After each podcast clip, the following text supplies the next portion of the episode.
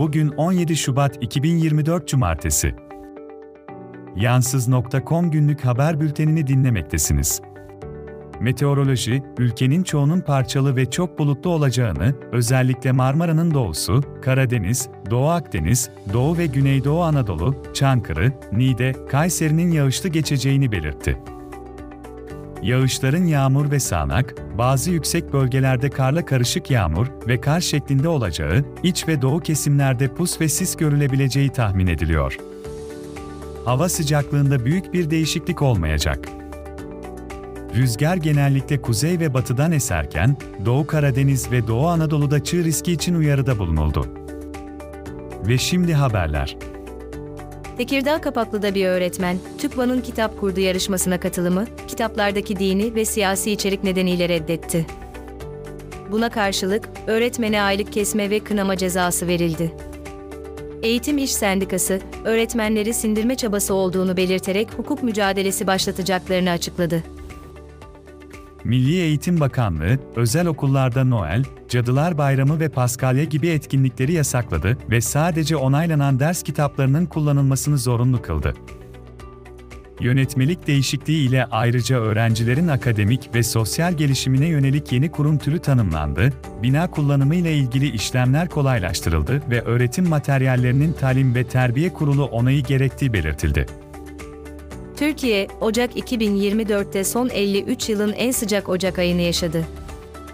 Ortalama sıcaklık 5,7 derece ile normalin 2,8 derece üzerinde gerçekleşti. En düşük sıcaklık eksi 31,3 derece ile Ardahan'da, en yüksek sıcaklık ise 29,3 derece ile Akçakoca'da ölçüldü. Çoğu bölgede sıcaklıklar mevsim normallerinin üzerindeydi. Çevre, Şehircilik ve İklim Değişikliği Bakanlığı, Erzincan İliç'teki Anagold Maden Ocağı'nın çevre izin ve lisansını iptal etti. Bu karar, heyelan sonrası malzemenin sabırlı deresi ve sahaya akması sonucunda alındı. Arama kurtarma çalışmaları ve çevresel tedbirler sürerken, su ve toprakta yapılan siyanür ölçümleri olumsuz sonuç vermedi.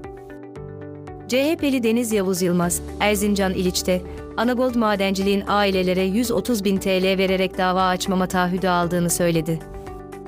İmzalamayanlara baskı yapıldığı, şirketin usulsüzlükleri örtbas etmeye çalıştığı iddia edildi. İşçiler, baskı altında olduklarını ve yeterli önlem alınmadığını belirtti.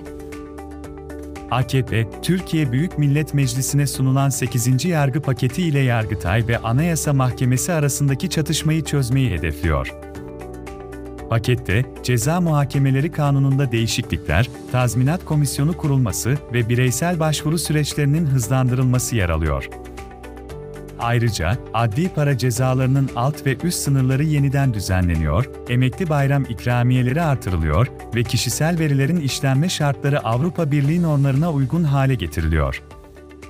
Türkiye İşçi Partisi Genel Başkanı Erkan Baş, Gebze Belediye Başkanlığına aday olduğunu duyurdu.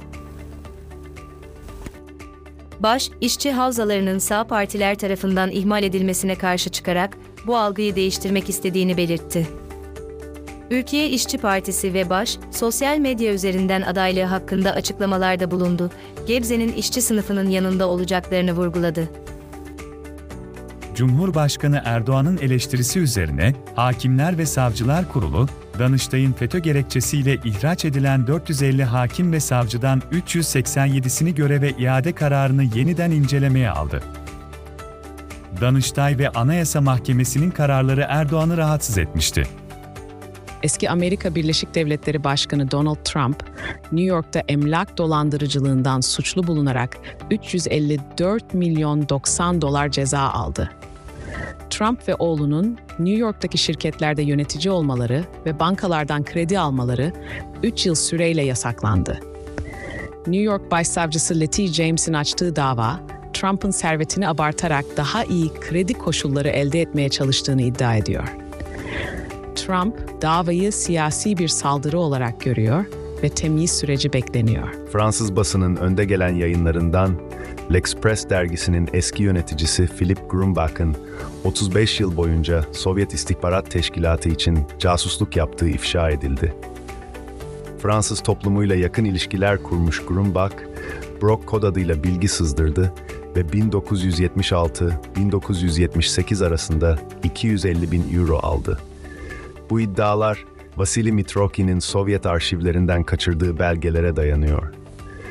Grumbach, casusluğunu yayıncılık faaliyetlerinden ayrı tutarak önemli figürlerle ilişkiler kurdu. Bugün Dünya Kediler Günü ve tanımadığın birine kibarlık etme günü. Daha fazla bilgi ve içerik için ceptakvimi.com'u ziyaret edin. Yeşilçam'ın ünlü oyuncusu Sevda Ferda, 81 yaşında Cihangir'deki evinde vefat etti. 1942 Edremit doğumlu Ferda, 1958'de başladığı oyunculuk kariyerine Almanya'dan dönüşünde Azrail'in habercisiyle devam etti ve 2009'a kadar 150 filmde rol aldı. 2019'daki patlamış Mısır krizi sonrası durdurulan sinema salonlarında promosyon ve toplu bilet uygulaması, resmi gazetede yayınlanan yönetmelik değişikliğiyle geri dönüyor. Yeni düzenleme ile Kültür ve Turizm Bakanlığı denetiminde indirimli ve özel gün biletleri gibi çeşitler sunulacak.